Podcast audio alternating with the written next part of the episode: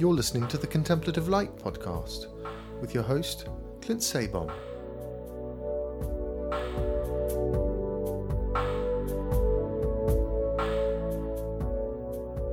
Greetings and welcome to the Contemplative Light podcast. I'm your host, Clint Sabom. Contemplative Light provides education and resources in a global effort of inner transformation through meditation and contemplative prayer. And we've got some cool stuff going on right now. Uh, one new thing that we have is that every Friday evening, I'm going to be doing emotional release and meditation sessions for a group. And it's basically kind of like a guided meditation, but it's a guided emotional release to basically release blocked feelings and clear away blocked energy that we're holding on to from the past. And, um, anyways, I think I'm on to some really cool stuff. So it is free, and you might want to check that out. I'm putting a link to the sign up page below. Hey, so in this podcast, we have Chris Leward with us meditation teacher in Thailand or in Thailand right now. And he's a frequent guest on the podcast. So if you like what you hear now, you can listen to his uh, earlier episodes with me. You can also check out our Facebook page because he's starting to do regular Facebook lives on our Facebook page at Contemplative Light. Uh, we've got a very active Facebook community. So uh, just letting you know. And then in this uh, episode with him, I'm going to play the students and kind of just ask Chris a bunch of questions. Maybe some of them will be dumb, maybe some of them will be off topic, but I think generally I'm going to be asking questions about meditation. So, Chris, it's good to have you. It's great to be back, Clint. Thanks for the invitation. Sure, sure. I, I wanted to ask you real quick, and this isn't a central part of my questions, but I wanted to ask you about the mantra Om Mani Padme Hum. Are you mm. familiar with that mantra? It, it, yes. Well, as as familiar as I am with any mantra, that's uh, one of the ones that I've practiced with and, and tend to gravitate towards. Yeah, it's quite beautiful. So you've gone through a period where you pra- you practiced with that mantra in particular regularly? Yeah, yeah. I probably spent maybe six or eight months uh, practicing that mantra. And uh, there are times when I'll go to a temple or a monastery here in Thailand, and it's customary to uh, do a few uh, circumambulations around uh, one of the they're called chedis here in Thailand, but it's a it's one of the buildings in the monastery grounds. Um, and so you circle it three times, doing a, a prayer or a chant. And uh, because I don't know any of the Thai prayers, I always chant Om Mani Padme Om uh, when I'm doing that. And uh, it's, it is one that I continue to gravitate towards. It's quite beautiful. It means, I think the direct translation uh, means jewel in the lotus. Um, but essentially, people uh, use that mantra to generate a type of loving kindness or compassion uh, towards all all sentient beings. Really. Yeah, I'm almost wondering if the jewel in the lotus is kind of like if the human being is the lotus, the jewel is maybe in the heart chakra or in the heart area where everything opens. Hmm. I, I yeah, I really uh, like that interpretation. I think that's beautiful. Uh, and why not uh, go with that? uh, I, for me, I think I I, I want to say that the, the um, that uh, the jewel in the lotus uh, s- symbolizes um, being born in in the Buddha realms, and here we're getting into the mythic uh, type of language of Buddhism. But uh, um, according to the Tibetan tradition, where this uh, Om Mani Padme Om comes from, um, if you're if you you die in the human body and you've you've uh, cultivated uh, a certain amount of karma, or you have really good karma, or you, have done a lot of good deeds, you've uh, cultivated a lot of loving kindness in this lifetime, uh, you'll be reborn in the realm of the Buddha. Now, when a when a being is born there, they're born into or out of a lotus blossom. So they're literally born out of a lotus flower. Uh, and so I, I think I think the jewel in the lotus is symbolic of of of being born into the realm of the Buddha. So each time you go through those syllables, uh, you're incarnating uh, into a Buddha, basically, or into a being emanating loving kindness, if you will. If that if that uh, that can be more palatable to to a secular practitioner. Uh, each time you go through those syllables, you're yeah emanating loving kindness. Uh, sure, yeah, I I had heard that too, and that's interesting. You you start to mention the emanation thing because that's kind of where I was going because um, I had heard, yeah, this is very much uh, mantra of compassion, mm-hmm. and um, I'm almost wondering what your thoughts are. It's not just the emanation that you put outward into the world, which is going to be great for the world to have for anyone that uses this mantra, but also the internal structure of uh, your energy or your mind or your spirit, whatever terminology you use, your emotions, that saying this mantra somehow shapes your energy into that kind of structure. Like there's an Om Mani Padme Hum um, groove or something through mm. which your uh, being can inhabit. Yeah, I, I, think that's absolutely true. I mean, eh, we see this with any kind of uh, kind of emotional state that we inhabit, whether it's compassion or loving kindness, or on the other side, if we're inhabiting a, a state of anger or fear, um, our world starts to support that. Uh, and so, if we're going inward and, and, we're cultivating a sense of love and kindness or compassion, our world starts to to to justify that and to verify that. Uh, and so we start to inhabit a more compassionate world or a more loving world. Uh, and and so it's a, it becomes like a feedback loop, if you will. So we start to do this mantra, and, and we it, we feel it internally first, or I think most people do. At least I I always have. Uh, when I do a mantra like Om Mani Padme Hum, I feel it in my heart, in my mind, in my body uh, first, and and after a week, two weeks, a month, however long, uh, the practice starts to elicit that internal shift. And then we start to see the world in a different way. We start to literally inhabit a different world, uh, a more compassionate, a more loving kindness uh, filled world. And then that gives us more confidence to practice deeper because we start to feel this shift and notice this shift in a very profound way oh, this mantra must really work. Let's do it another hour a day, or let's chant when I'm on the subway, or wherever it is. So, so, so it starts to um, uh, bring that confidence uh, into the practice. Uh, and then when practice is deeper, and then the world becomes even more uh, a place of verification for that emotional component, like that.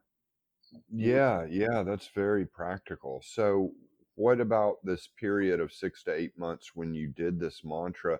Did you set a, a certain amount of time? Like, say, I just set the timer for, say, 30 minutes, and then you chanted, and then you didn't unless it was structured? Or did you say it all the time throughout the day whenever you were thinking about it? And then also, the other piece is aloud or silently? Hmm. Well, for the formal sitting practice, I would do, I would set up, like you mentioned, like a half an hour. And I would chant it out loud for maybe five or seven minutes or so.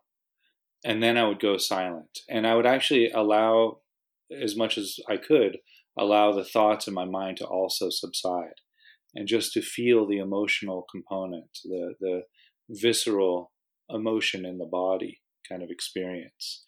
Uh, and so, you know, of course, thoughts will come up, and, and that's normal.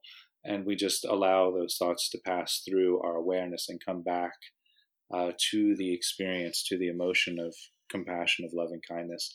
If the thoughts became too like too much, just a torrent of thought all of a sudden, or get swept away into a story in the mind, then I would bring the mantra back and do it again for another five to seven minutes or so, like that.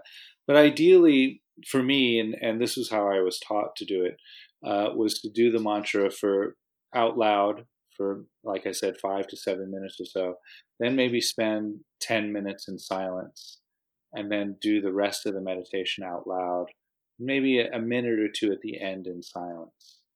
Uh, to really allow that the vibration to really settle and to really feel uh, what the emotion or uh, what the mantra is bringing up uh, uh, in your body, in your heart, in your mind, and to let that settle in silence. So, mm-hmm. so the, the, basic idea is kind of the allow. This is actually similar to some of the philosophy of the Jesus prayer that I've come across. Is you know you say it out loud uh, before or as preparation for silently mm-hmm. and you can use the out loud to break to to kind of almost reset and warm your mind back up because obviously the danger would be not that it's so dangerous but the difficulty would be if you just were only saying it silently and you just got lost in your head and went on a story and 10 minutes pass and you're like wait i haven't i haven't been saying the mantra. I've been thinking about something from last week and, and that's basically when you need to say it out loud almost to like um, prepare your brain again mm-hmm. re-prepare. Yeah. Yeah absolutely yeah. It reestablishes that base of attention uh, into the present moment and then you can go from there um, yeah I haven't done this practice in a while. After talking about it now, I might go back to it. um, that, well, you know, that's funny you say that because I think the last time I had you on, I mentioned something about mantras briefly, and I had not been using mantras uh, regularly when I said that. But I think having said that to you almost mm. kind of piqued my interest, and so um, you know, that's kind of how I got on the mantra kick. It was inspired, I think, from mm. one of our conversations about it. But uh, you, so you were saying basically that you did though at times you would say it in the subway in in New York yeah. and walking and that, the streets. And that that was when, as I mentioned, um, you know, when you start to, a person who who practices mantra like this, and this is what was happening with me. After a few months, I started to feel that shift and, and notice how, how the internal shift was causing my experience of the world to be quite profoundly different uh, in a much, uh, well, in a much nicer way. Uh, and so uh, I would start, I, it inspired me to do it more often. Uh, and you know, to do it on the subway or to do it in the library or in the post office or uh, waiting in line at the grocery store. It started to become a part of my internal chatter, if you will. Uh, and so, uh, and then it, eh, what I started to notice then is that uh, it would be it became a lot easier to continue it when I would meditate in the mornings, uh, set up the timer for half an hour. Uh, it was much more stable. I would get distracted a lot less uh, and things like that. So actually, my doing it throughout the day uh, powered the the the formal meditation practice, and then the the um, uh, what I was learning, experiencing, what I was uh, uh, gaining in profit, if you will, uh, from the formal meditation practice was powering uh, the practice in day to day life. So, so it became again uh, like a feedback loop, if you will. Uh, so the formal practice fueling and inspiring the day to day practice, the day to day practice fueling and inspiring the formal practice, like that. Yes, yes, yes. And the, the more you said it, the easier it got to say, and the more you wanted to say it because you yeah. were beginning to notice the effects, internal and outer. Yeah, absolutely. Yeah. Um, so yeah, quite a quite a lovely practice. It's a good practice, I think, for people who have trouble uh, sitting in silence, because this actually, uh, you know, because that's the t- the typical mindfulness uh, meditation practice is to you know sit and follow your breath and watch your thoughts. Uh, this the mantra seems a little bit uh, well, it can be anyway, a little less challenging for people who find silence very, you know, very challenging, uh, because this gives your your well, it's not silent first of all, so it gives you it gives your ears something to to latch onto. Uh, which can be quite nice. Also, the vibrations in the body of chanting out loud, saying this mantra repeatedly out loud over and over again, uh, can be uh, really um, just uh, soothing in a way. Yeah, and it's almost like you become the mantra, kind Mm. of. Yeah, I I think that's you know one of the ideas of or one of I, I hesitate to use the word goal, but but I suppose it is a goal of a mantra practice is to actually uh, unify your body, mind, and heart uh, with the mantra itself, and then uh, eventually one forgets to do the mantra, and you fade into that forgetful space of nothingness. Um, yeah. You get get get off balance again, and then you bring the mantra, and the mantra kind of resets you in the balance of itself. Yeah, yeah, and that, and um, but but it's interesting because if you actually f- forget, even just for a second, and you're unified with that mantra, you actually fall into into that oneness. That's that's the gap in between the thoughts that so many Zen practitioners talk about. Finding that gap in between the thoughts that can happen sometimes accidentally with mantra practice uh, because we, we forget to chant and then all of a sudden there's just this empty space there and we're unified. Yeah, Yeah. the the the mantra is almost a way of yeah unifying the well the the ego in a sense Mhm. it unifies the ego with the formlessness the emptiness the the thoughtlessness the Mhm. the yeah the emptiness behind the mantra but i guess what blocks us from getting into just pure emptiness all the time is our ego stuff and the mantra kind of shapes the ego in a way where it can almost like kind of seamlessly yield into the formlessness Mhm. Yeah, absolutely. Yeah, and I think that's the highest stage of mantra practice. If I might be mistaken about that, I, I again, I, I have not done that much mantra practice, but uh, from my understanding, uh, one chants the mantra uh, eventually, you know, 24 hours. Uh, it's just going in the head all of the time, uh, even while one is sleeping. And then eventually, one at some point, uh, whether it's during the day or in the formal practice, uh, the mind just goes very clear, and, and uh, it's um, and that is that oneness with with everything. Uh, one forgets the mantra and then falls into this um, into the void, into the emptiness.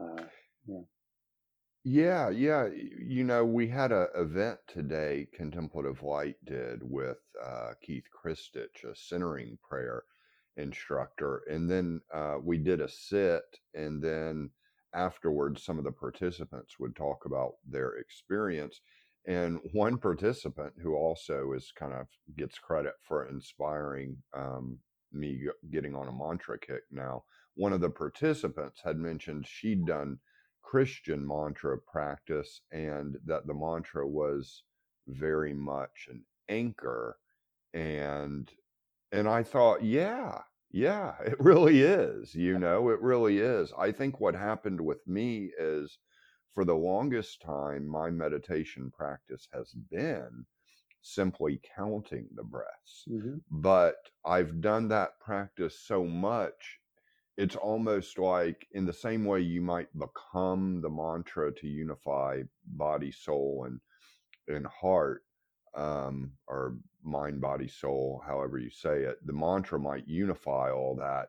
I got unified in one, two, three, four. you know, like I, I kind of unified my my mind um, and spirit basically around counting, and and you know, it's kind of occurred to me, man, if I'm gonna entrench something in me, like down to the fabric.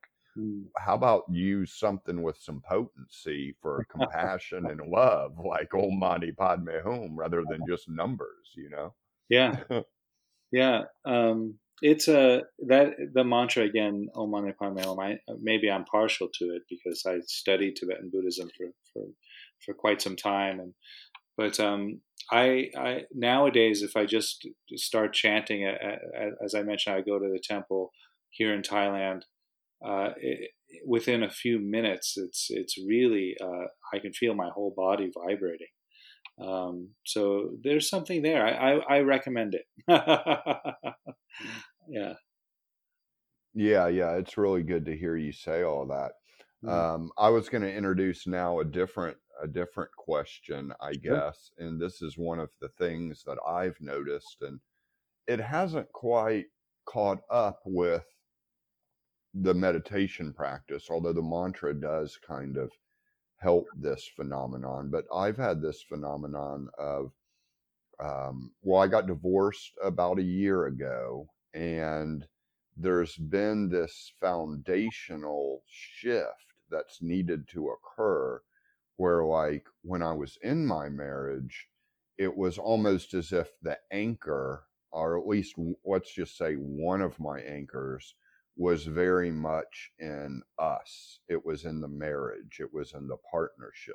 Mm. And when I divorced and separated, um, it's almost like I'm kind of falling back a little bit to the anchor of, well, just me, just being, just presence, um, not someone else. Mm. And um, in this process, I suppose uh, there's been a little bit of on the fence a bit, you know, where it was like, okay, well, I think uh, at a foundational level, I'm almost, I'm like 70% in me and 30% still kind of hanging on to the past. And, and it very much seems like a nervous system conditioning thing where, you know, I was married to someone for eight years and, you know, I just got used to that dynamic. And then the, that kind of unconscious architecture all shifts back into the self and um and meditation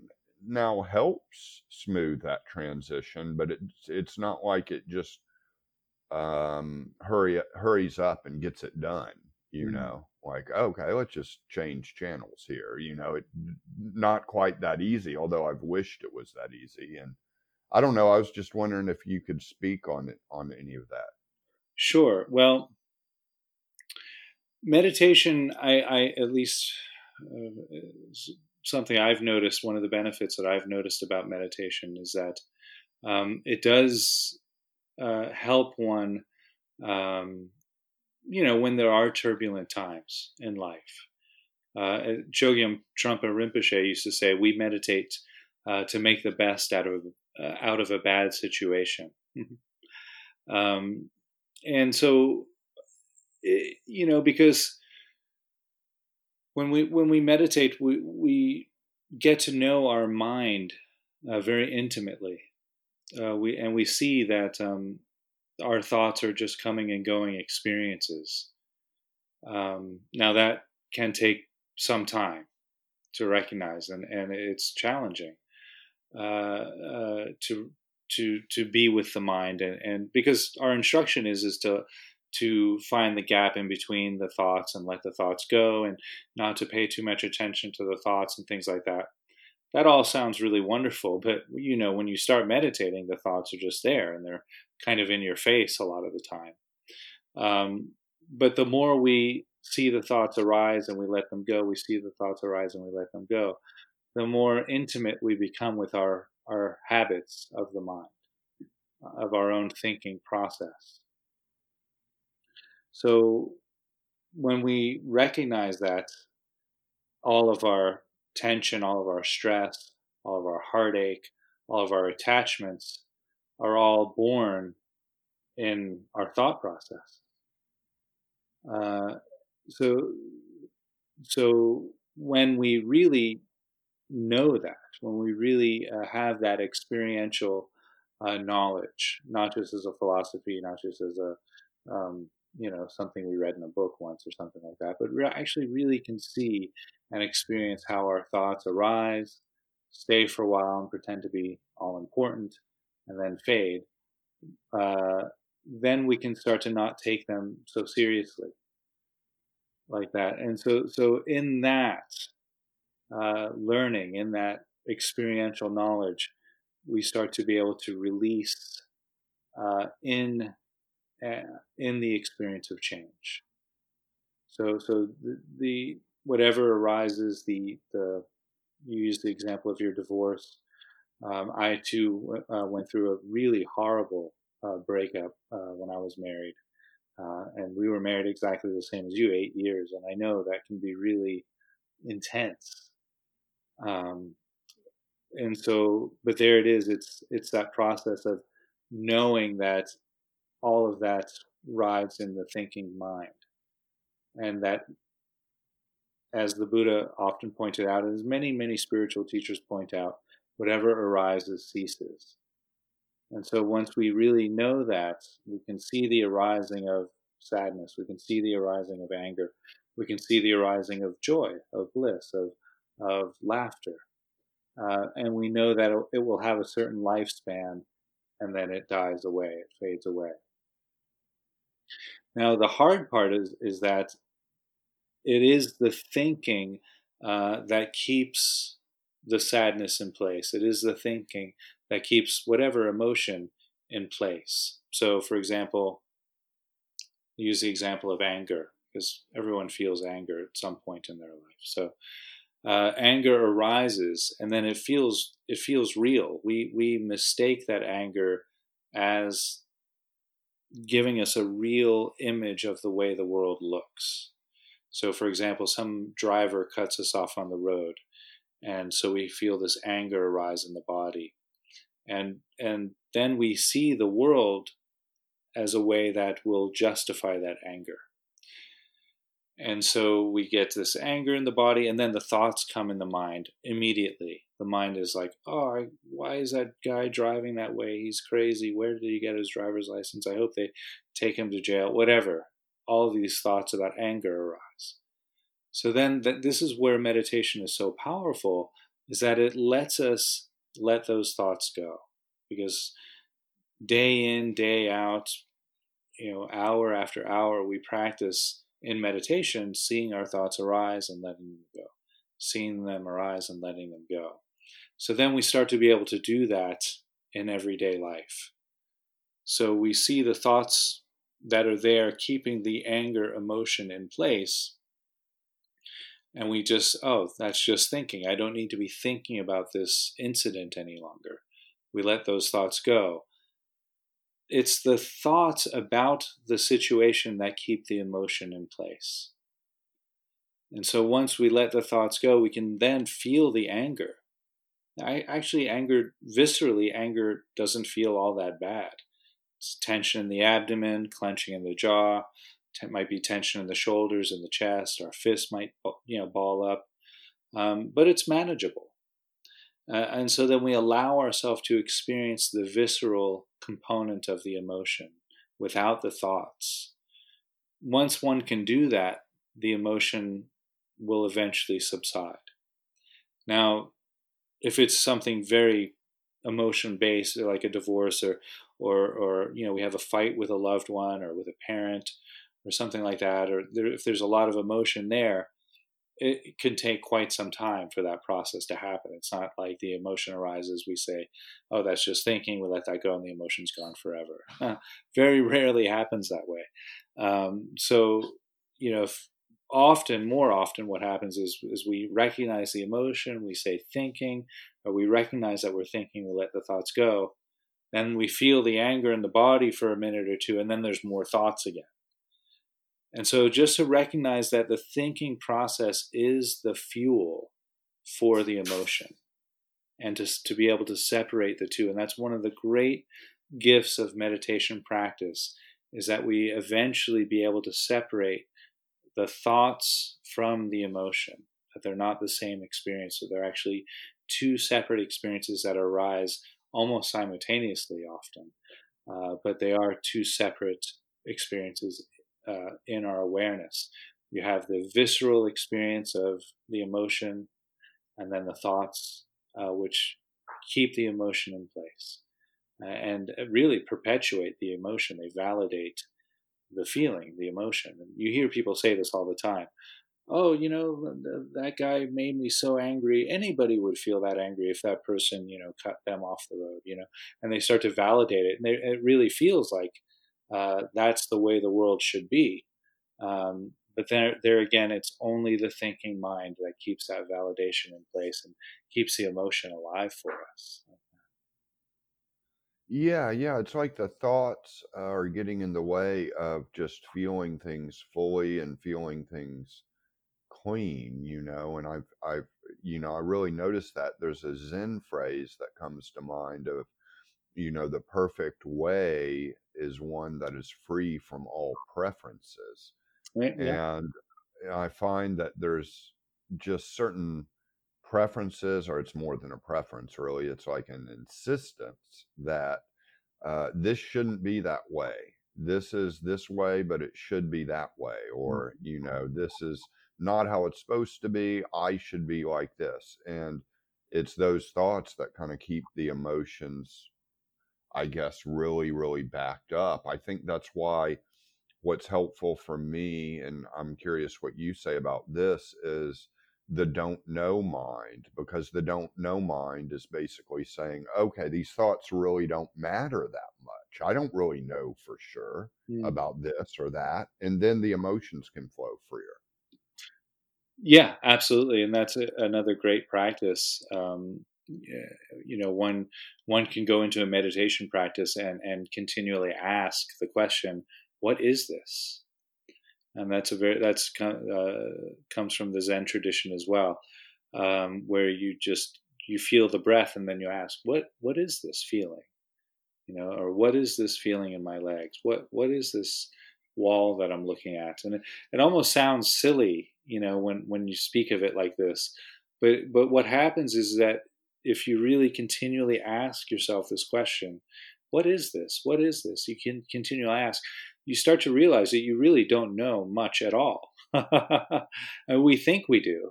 You know we think we know you know what the breath is but do we really know uh, uh, the visceral experience of each breath? You know what is that? And why do we feel that? And so when we when we start to bring this inquisition to every minute detail of our experience, the way one would do in a Zen practice, uh, you it, it, the whole world becomes exciting again because you really inhabit a world of don't know mind. Uh, and what could be more exciting than uh, stepping out onto the street that you've walked down for the past 10 years, but all of a sudden I don't know what's the next step is going to feel like. I don't know what's around the next corner. You know, I, and and logically, we actually really don't know. Uh, but because we've walked that same same block, for example, over and over again for the past, you know, three, five, ten years, whatever, we think we know that the, the tree is going to be right around the corner, but we really don't know, you know. And and uh, to have that attitude uh, moment to moment is uh, well, as one of my teachers likes to say, the, the mundane becomes sublime. And I really love that expression uh, uh, because it, it, really allows us to see the world in a much more creative, uh, vibrant uh, space. Yes, yes, it really does. I think that it could sound confusing or almost uh, scary to mm-hmm. some people, um, including myself at times to go into total don't know mind because you you know the first instinct of uh, thought is basically to be like, what do you mean I don't know? I'm going to be totally lost. I'm going to be totally helpless if I don't know. But but the exact opposite is actually what happens. You know, you admit you don't know and you feel more secure. It's it's paradoxical, I guess. Yeah. Yeah, and I, I like the way you phrase that. It is an admission, you know, because uh, and that's the I think the first resistance that comes up to a practice like that is uh, the ego. You know, of, as you know, I, I think a lot of uh, cultures, a lot of societies, a lot of human beings, uh, they think they're valuable because they know something, right? I mean, that's you know our whole education. M- many societies and cultures are based on uh, our value being rated as according to how much we know. Uh, and so, so it really raises a lot of, uh, like you said, fear or or um, trepidation uh, for people to meditate on the idea that we actually really know very little. Um, yeah. Yeah, yeah, and yet, and there's always a certain kind of relief when I can allow myself to, you know, fully admit, as you say, it's almost like confession in, in mm. Christianity. You've just got to confess to my utter my utter ignorance of of just simply not knowing, not even knowing what this whole existence really is at the end of the day. Can't yeah. can't really say for sure. I think for me, uh, you're right. It is getting over that that first hurdle, uh, and uh, I think um, you know it kind of well once you once you do uh, and I, anybody who's listening to this, I very much encourage this practice of don't know mind. It's it is a beautiful practice, and and so, but getting over the first days or weeks of of uh, of fear, perhaps that might arise during a meditation like that.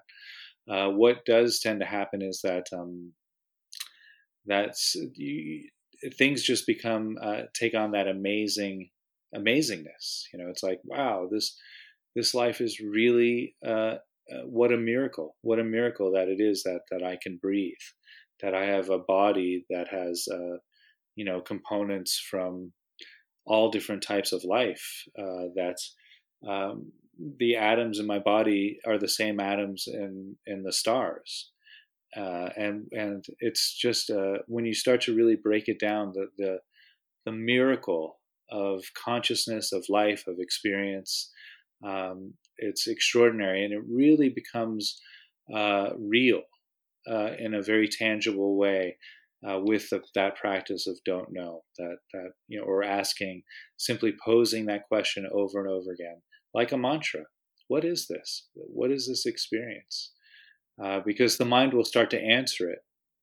You know it'll say oh well this experience is you know i'm you know sitting in the sun enjoying the the breeze but what is that?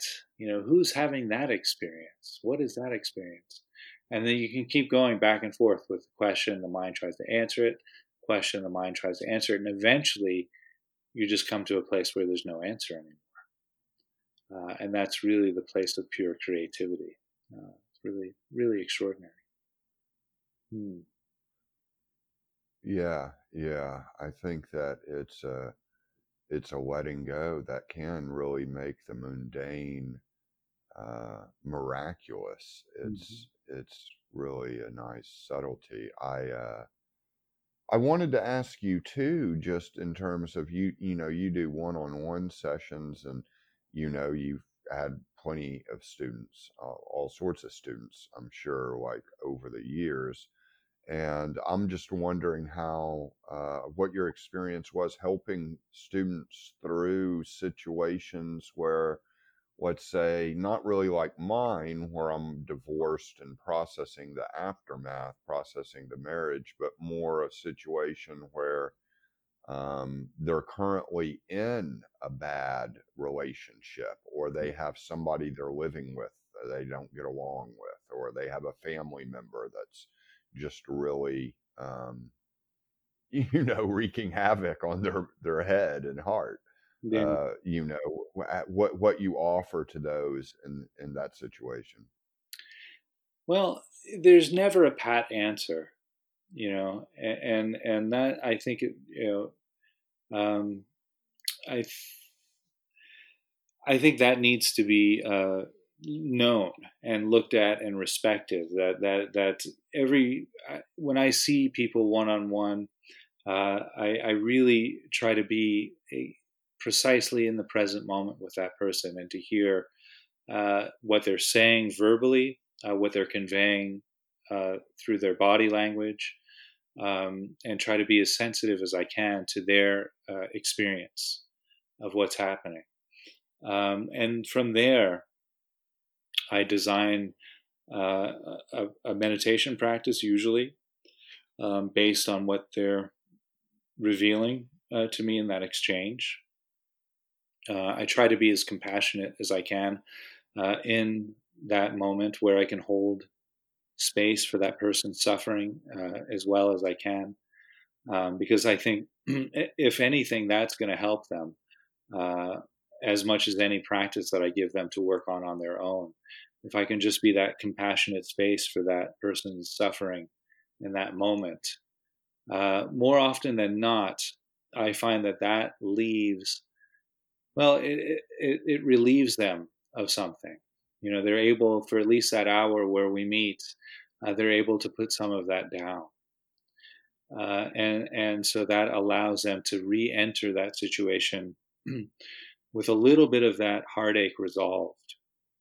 And, I think that's that's quite that can be quite profound for people. So, so to be the compassionate space that they're looking for in that hour uh, of that one-on-one is usually uh, uh, my first priority. Uh, and then again, being in the present moment with what they're conveying, uh, a teaching, usually some sort of um, loving kindness based practice, uh, loving kindness for themselves, so that they continue they can continue holding compassionate space for their own suffering um, going forward. Uh, whether if I'm going to meet with them once a week or once a month, uh, trying to give them the tools uh, to meet that situation uh, so that they can relieve their own suffering, their own pain. Uh, you know, because I'm not going to be with them, you know, throughout the days that they have to cope with that. Um, also, I, I, find that uh, when people can be, you know, will have a tool that can help them be in the present moment in situations like like that, uh, using mindfulness-based practices, feeling the breath, feeling the clothing on the skin. Also, I like uh, for people who have trauma or or in really uh, traumatic situations currently. I, I find that uh, an external source of the present moment, like a sound, if they can focus on the sounds of the present moment. Uh, because oftentimes people who have trauma or are in the middle of a traumatic experience, those emotions and those uh, that those traumas are being stored in the body. So oftentimes, if they try to be in the present moment and they go into the body, that can actually be triggering for for somebody if they're holding trauma, if they're experiencing trauma. Uh, so to come into the present moment using the sounds of the present moment can actually uh, be really helpful uh, for people in those types of situations. So I often recommend, if I can ascertain that that's what's happening for this person in front of me, I recommend that they hear the present moment before trying to feel the breath or before trying to feel the body. Uh, listen to the sounds, or if they can, uh, take something in the present moment, a visual experience, maybe looking at their shoes or, or looking at any any object that's in front of them, preferably something that has some sort of um, personal attachment to it, because that'll allow them to anchor into the present moment uh, easier if they have that personal attachment, maybe a gift that somebody gave them when they were a child or something like that. I had one student who would use uh, prayer beads, and she carried prayer beads with her all of the time, so that when uh, she was in a situation where she was getting triggered but knew she had to be in the present moment, uh, she would just hold the prayer beads, and and uh, we found that was really effective for her uh, to be able to encounter uh, these experiences. Now, I also want to say that we never should use any of these techniques to condone bad behavior. So if we're in an abusive situation, uh, or if we're in a situation where we're repeatedly getting hurt, get out of that situation. I, I for me, that's I think uh, really uh, important. Uh, that that we should never use these practices to, oh, I can I can be with this. I'm stronger, you know, and, and then to continually uh, be inflicted with harm.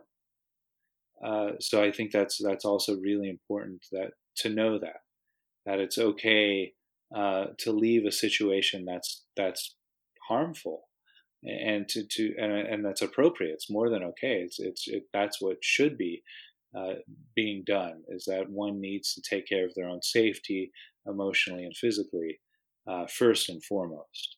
So if the situation is that severe, then I think um, you know getting out of harm's way needs to be the first uh, step forward.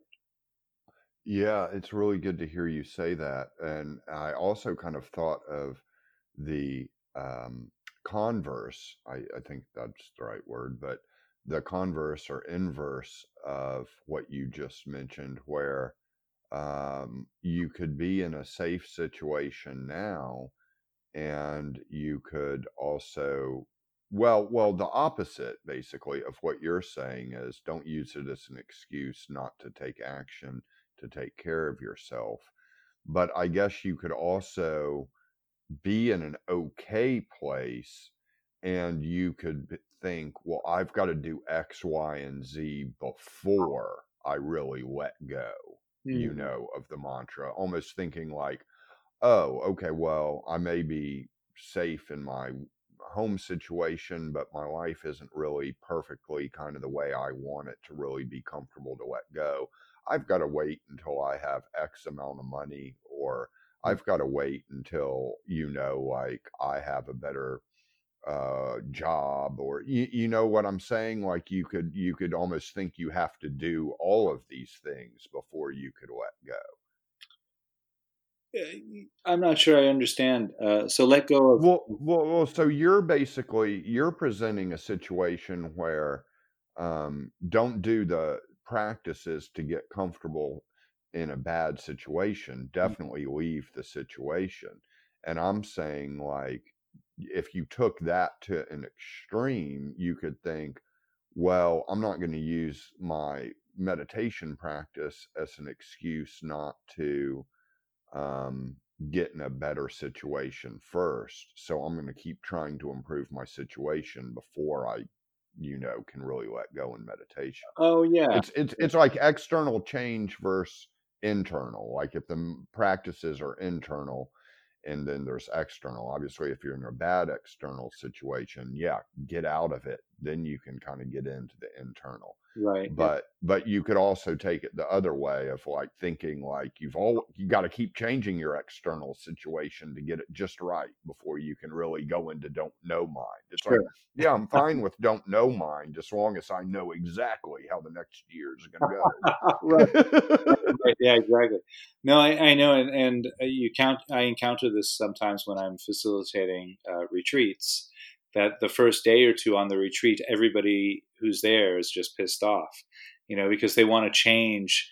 Uh, we should we should have dinner at this time and not this time, or we should I should have a softer chair to meditate on, or I should you know we should have you know you know lunch at X Y Z time, and so forth like that. And so everybody wants to change everything to fit their comfort zone, not recognizing that they're actually in the retreat to challenge their comfort zone. so so there is that, and so and here I actually I'm glad you mentioned this because this uh, brings up the the challenge zone, the comfort zone, and the too hot zone. Uh, and this has become a pretty much a staple in my teaching nowadays. And I use I use a, a graph, uh, which we're doing this uh, as an audio, so nobody can see the graph, but it's three circles. There's a, a inner circle, a middle circle, and an outer circle. And so the middle circle, that's the comfort, uh, the, yeah, the first circle, the middle circle, that's the comfort zone. That's generally where we are when we're comfortable in life, sitting on the couch, having a snack, whatever it is. Uh, that's the comfort zone. Generally, that's where we start when we're meditating. We start in the comfort zone, hopefully, you know. And, and then the second circle is the challenge zone. And so when the meditation practice, maybe we get into meditation for 10 minutes, 15 minutes or so, however long. Uh, hopefully, then we start to enter into the challenge zone. You know, there might be a lot of thoughts, there might be an emotion that comes up, things like that. That's where the growth happens. And, and, and so, ideally, in meditation, you want to kind of float between the comfort zone and the challenge zone, comfort zone, the challenge zone. Now, the outer circle, that's the too hot circle. That's when things get like really emotionally charged or you know uh, there's just too many thoughts and we can't we have to get up and do something else or you know things are it's just too uncomfortable we can't sit there any longer for whatever reason um, and you know that zone. You know that the the too hot zone because your body just gets really tense, or the mind gets really tense. Uh, you start looking at the clock every 30 seconds, so forth, like that. Not much growth happening there in the in the too hot zone. It's it's just too overwhelming, uh, and so if that happens, I generally encourage people to go back to the comfort zone, either stand up or take a breath or you know just do something to recalibrate uh, so you can get back to the comfort zone. Now, if that's impossible, then you're finished with the meditation. Just get up and do something else, but don't keep trying to push through. Uh, no matter even if it's just been two or three minutes in the practice, if you're already in the too hot zone and you can't recalibrate, get up and do something else. And I find this is really important. Uh, uh, this is a really important tool to emphasize uh, for people who are meditating with trauma or with challenging emotional situations, uh, because that too hot zone can really emerge rather quickly. And if that happens, you know, day in, day out, for week after week, uh, people just stop meditating you know, because they're, they're, they just can't do it. it. It becomes a resistance against the meditation practice itself, uh, which is really unfortunate because, as you and I know, uh, meditation can be a, a, a tremendous healing tool uh, for people with emotional challenges, for pe- people recovering from trauma. I myself had PTSD for a couple of years, and, and mindfulness practice was uh, integral in my recovery from from post traumatic stress disorder and I and many people who I teach uh, come to me uh, with those same struggles, and so I've seen it in myself, and I've seen it in many many students uh, that this can be a, a, tremendous healing tool as long as we can re- remain uh, outside of that too hot zone, and when we get into that too hot zone. To recalibrate, come back to the comfort zone. Maybe try again if we want if a person gets into the too hot zone more than once, I always say that's that's the end of the practice session for that day. Get up, take a walk, yeah. make a cup of tea, do something else, watch a nice movie, whatever it is. Um, but but leave the meditation for the next day and come back again when you're when you feel emotionally stable, when you're nice, uh, relaxed, and you can uh, get into the practice again. Yeah, yeah, and and that really fits with trauma and intense emotional turmoil because it you know like you were talking about earlier going into the body sometimes and into the breath and in the inner body the inner being during times like that that can be the too hot zone but listening to outer sounds is a little bit of a relief. I, I think probably maybe even listening, that may also be kind of why, um, you know, podcasts like these, or even um, different YouTube pages of different teachers, or even YouTube or Pandora um, tracks of uh, chanting or classical music. That could be a good meditation because it, it puts it, it gives you something on the outside so you're not trapped in your body with all that crazy. Yeah. Yeah absolutely. So just as long i mean and all of those audio uh, uh, tools are great that you mentioned. So the idea if if you want to use meditation as a healing modality uh, for trauma or for emotional suffering or pain uh, the idea then is to allow yourself to just feel just a, a, little bit of it, just as much as you can without getting into the too hot zone. So if you're using a, a, a like a, tra- a, classical music track, the example you use, which I love actually, I think Beethoven is is perfect for this. Or some the Bach Brandenburg concertos are really wonderful uh, as as a healing modality. Um, it's good to know, actually. I, I, highly recommend it. Yeah, and so to to rest, to be able to rest, to, to listen to to the present moment with that music, beautiful music, and then to allow yourself to feel uh, whatever emotion that needs to be felt at the same time, and so that it's it becomes a balance. So you have like the way I always uh, explain it uh, when I'm gi- I give workshops on this sometimes. So uh, fifty percent uh, emotion, fifty percent present moment awareness. Uh, and so to try to keep that balance, that evenness, so you're allowing like one hand in the emotion and one hand in the, the music or in the present moment awareness, like that.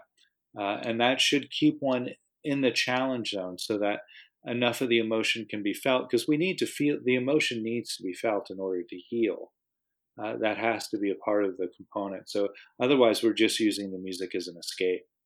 Well, I think I think though that with trauma sometimes too though the feeling of the emotion is automatic and it's all the time. Mm. And so hmm. you need to break it up. Like the default setting I think with trauma can sometimes be not 50 50 but like 99 1 you know it's like sure. all the it's the pain all the time. Mm, yeah. Yeah i mean if somebody's really spinning yeah that's what we used to call it i don't know if they still call it that in, in ptsd where the thoughts are just you know going at a million miles an hour and that's all you can that's all you're doing. That's the too hot zone you know? And so and so using an audit, auditory experience like Bach or whatever it is, a chanting, uh, also beautiful uh, thing to do. Um, that that could bring you out of the too hot zone and into the challenge zone. So then then you can experience enough of the emotion so that some of it can be resolved and be in the present moment at the same time. And again, that's I think really uh, the ideal is to be able to. Uh, the reason why I'm I'm kind of bringing it back to this is because oftentimes people use meditation techniques uh, as a form of repression. And, and, so that can be actually quite harmful. Uh, really, you think you think you think that's possible though? Doesn't meditation kind of force the system to kind of feel eventually? Ideally, but I mean, sometimes you know, don't know mind can can can become don't feel mind because uh. because thoughts and emotions, as we were talking about earlier, arise simultaneously very often and, and often feel like the same thing until one learns to experience them as separate. Uh, it can feel like the emotions about uh, that experience and the thoughts about the experience are the same. And so one starts to say, "Oh, that, that's just thinking," and then they they stamp down the emotion and the thought at the same time. Oh, okay. And so that can be, and that's known. There's a phrase, a term for that called spiritual bypassing. Uh, yeah, yeah, of course, I've heard that. Yeah, and so that that can be quite harmful, actually, uh, where this emotion gets repressed, and you see this sometimes. People who who can sit on the cushion for hours and hours and hours, they can be really peaceful meditators, and they get up and they're total jerks, you know uh, and and you're like, wow, that's really kind of a bizarre phenomenon, and and so that's uh, indicative of some sort of repression that's happened there. And so, well, well, I also think that that the people that that would happen with, though, are people kind of pre-awakening, so to speak. They may not have blown the doors open on their consciousness yet. Yeah, and, and, sure that can happen, and and so people, you know, hopefully, eventually, you know that some experience, whether it's in meditation, whether it's an encounter with a teacher, or something off the cushion, something will trigger that repressed feeling, that emotion, and hopefully, you know, their practice has gotten to them to a place of stability, so that they can actually, okay, now that's coming up, and that's you know, wow, I really got into road rage over that guy cutting me off. Why is that? Well, let's look at that. And they'll investigate you know, oh, that's resonating with, uh, you know, that time that bully punched me out in the third grade, or that's resonating, you know, and so the, you know, sometimes that can happen where a present moment experience or an experience that happens in our day to day life. Uh, if we're if we've been meditating for a long time, we may have pushed other experiences away uh, through this spiritual bypassing. But again, hopefully, eventually, that stability in meditation allows one that insight. Okay, wow, okay, that's really resonating with that past experience. Let's bring that up. Let's look at that. Let's see what's happening there. Uh, and that can happen sometimes too, yeah. Yeah. Mm. And so, um, well, this this conversation has been so rich and even inspiring uh, for me in my own practice, and I can't thank you enough. I kind of want to cut it, um, you know, wrap things up. So we'll have uh, question. So I'll have questions to uh, ask you for the next episode. Sure. Yeah, it's been yeah we've talked a good amount, and we did get into some really uh, deep and, and uh, uh profound and sensitive topics.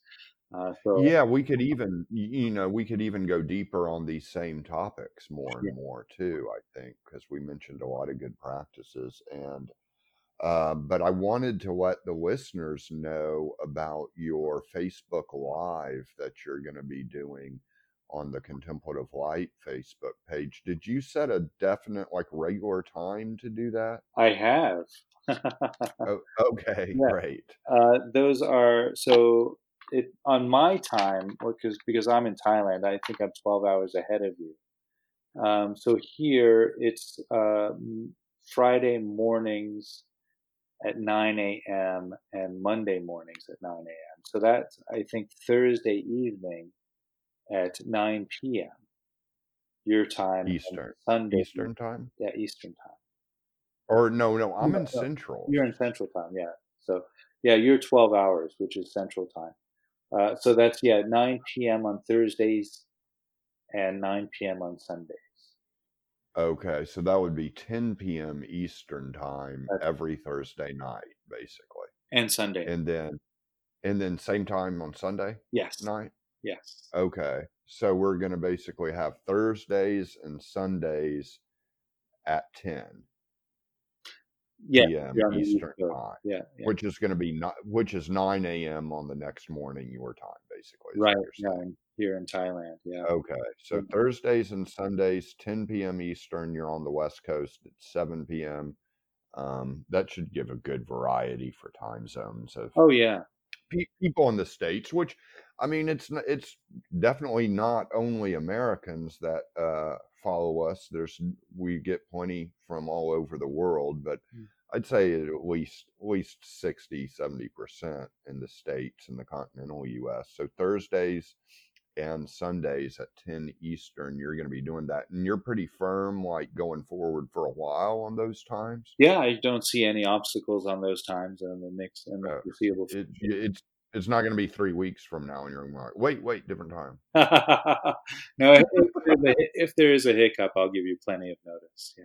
Okay, okay. So I'll I'll just remember to you know kind of keep spreading the word of that, mm. and then um, I guess I guess you're not doing Zoom. You're not doing the Zoom Facebook Live combo with questions. You're just doing Facebook Live, but they could write the questions below, maybe. Yes, that's exactly right. And so every three or four episodes, I'll do a Q and A episode uh, where I'll address, address a bunch of questions. Yeah.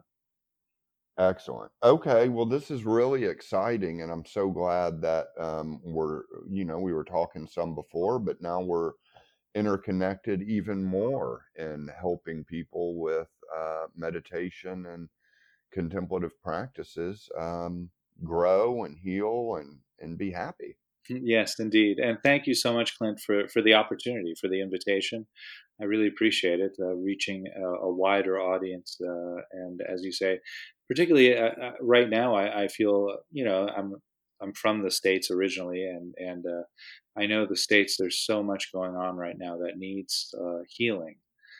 So if anything, any little bit that I can do, that I can add, that I can help, I'm very very pleased to do that. So thank you. I appreciate it. Yeah, yeah, that is good, and that's important. That's important to mention. Our our coronavirus cases are higher now than when it all started, mm. and uh, case numbers are soaring, and people are stressed about economics. People are stressed in general with all the curveballs to our life. Mm. Uh, the news is at each other's throats. I mean, it's yeah. There's there's a lot of crazy out in, in the world and on the planet right now. Yeah. So yeah. I think we need this more than more than ever. You know. Yeah, yeah. I'm I'm certainly glad that I've been practicing for almost 35 years now, and and uh, and uh, it's really uh, allowed me to to find a, a space of peace uh, in these turbulent times. And I hope I hope that I can help uh, others do the same. Excellent, excellent. All right, well, take care, Chris. You too. Talk to you next time. Thank you.